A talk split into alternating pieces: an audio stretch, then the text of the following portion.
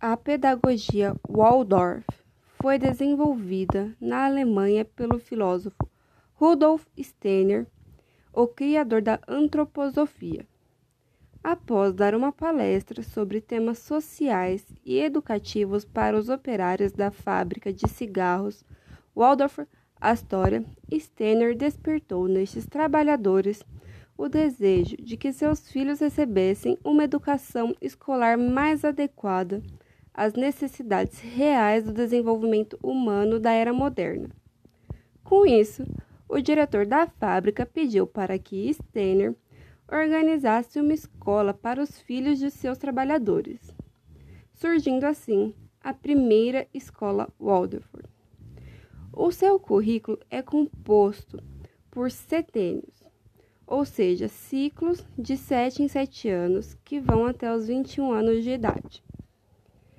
É importante dizer que não há reprovação dos alunos.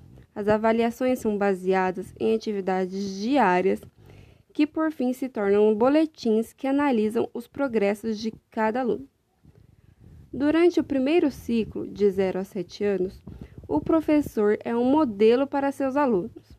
Assim, as crianças desenvolvem seus aspectos físicos por meio, por meio de intensas atividades corporais.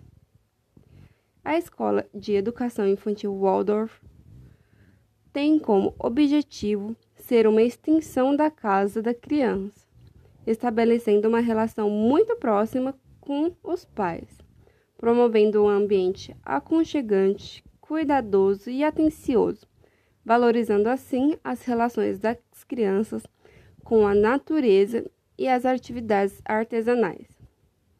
A rotina é composta por atividades artísticas, rodas rítmicas, contos de fadas, músicas e muito mais.